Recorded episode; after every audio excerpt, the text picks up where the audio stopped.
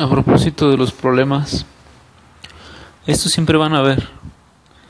Y es que el concepto para mí es vago e inmundo, pero dificultades han habido desde el inicio de los tiempos, estoy casi seguro.